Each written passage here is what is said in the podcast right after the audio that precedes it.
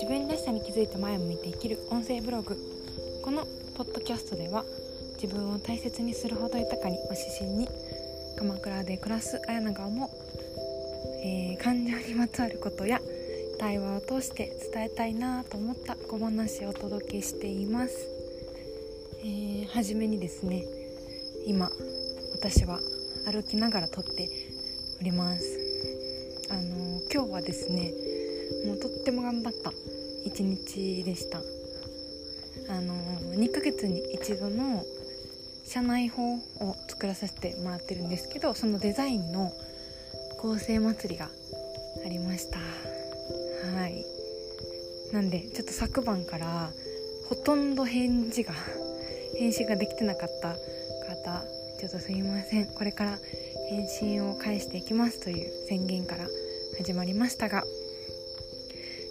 最近というか特にこの1週間とってもこう音声配信の感想、このエピソード癒されてますとか、これ聞きましたみたいなものだったりとか、最近 Spotify から私を知りましたみたいなお友達からも、初めましての方からもこう言葉をもらえて嬉しいなって感じております。なんか勝手にですけど、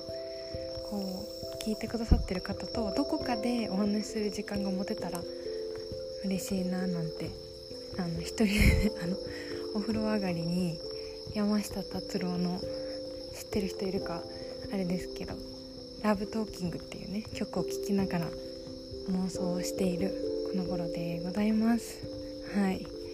で、今日のテーマなんですけれども、自分がなりたいと思う方とか憧れの方と、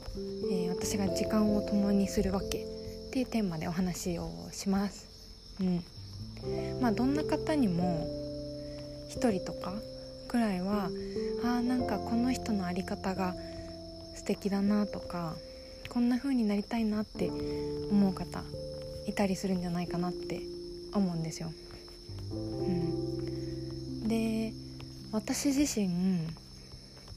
身近な方から有名な方、こうなかなかお目にかかれない方も含めて、30代から50代まで様々でこう数名ね思い浮かぶ方がいます。で、2022年の私の書き初めにね、年明けの書き初めは叶うって話があって、今最高っていうのを書いたりとか、あと年初めにご機嫌に生きる2022と決めるくらい1年にしたかったこともあって、その何名かのうちの2人は今お話ができる環境に身を置いているんですよね。3ヶ月とか1年半とか長い方で、でテーマのそのこんなあり方がいいなとか憧れの方と時間を共にするわけのシェアなんですけど、2つあります。2つシェアします。まず1つ目の理由は、楽しいから大好きな時間だからです。もうなんかどこかの音声でも話した気がするんですけど、この大好きな気持ちってすごくって、ネガティブが溶けてくっていうか、こうその要素が入らない時間になるんですよね。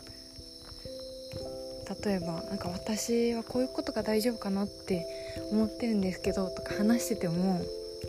なんか不思議なんですけど溶けてくんですよね。そうで、しかもその最近思ったことが、このあり方とかなりたいなって思う方と長めの時間を共にしてると、なんか考えることとかやることが伝播することがあるなって実感することがあって、全然打ち合わせないんですけど同じことをしたりするんですよ。そそうで、私はそれを自分の喜びの種にするわけなんですけどそうだからなんか話せるくらいの環境に身を置くと、まあ、楽しいとか大好きが自然に増えるなーって感じてます、はい、で2つ目は私が自分にできる一番の自己投資っていうか、自分らしさが見えるからかなと思っていて、なんか迷子になったりするときこう聞いたことがある言葉で北極星を探そうみたいな、言葉を聞かれたことないですかね。こう漠然となんとなく日々が過ぎてく、そういう中でも、まあ、ざっくりだったとしてもこっちに来たいよって自分に届けられる、とかその方から学ぶ時間とか、まあこういう考え方なんだよっていうその考える時間を自分に届けられるっていうのは、私が自分にできる一つの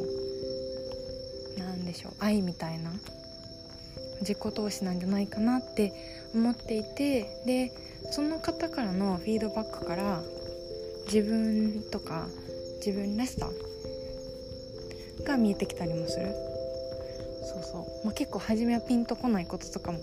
あるんですけど、後々こう分かっていただいた言葉が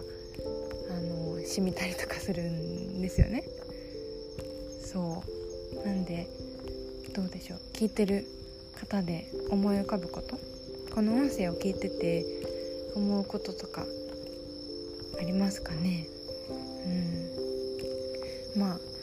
あなんかの気づきになったら嬉しいです。はい、ということで、最後まで聞いてくださってありがとうございます。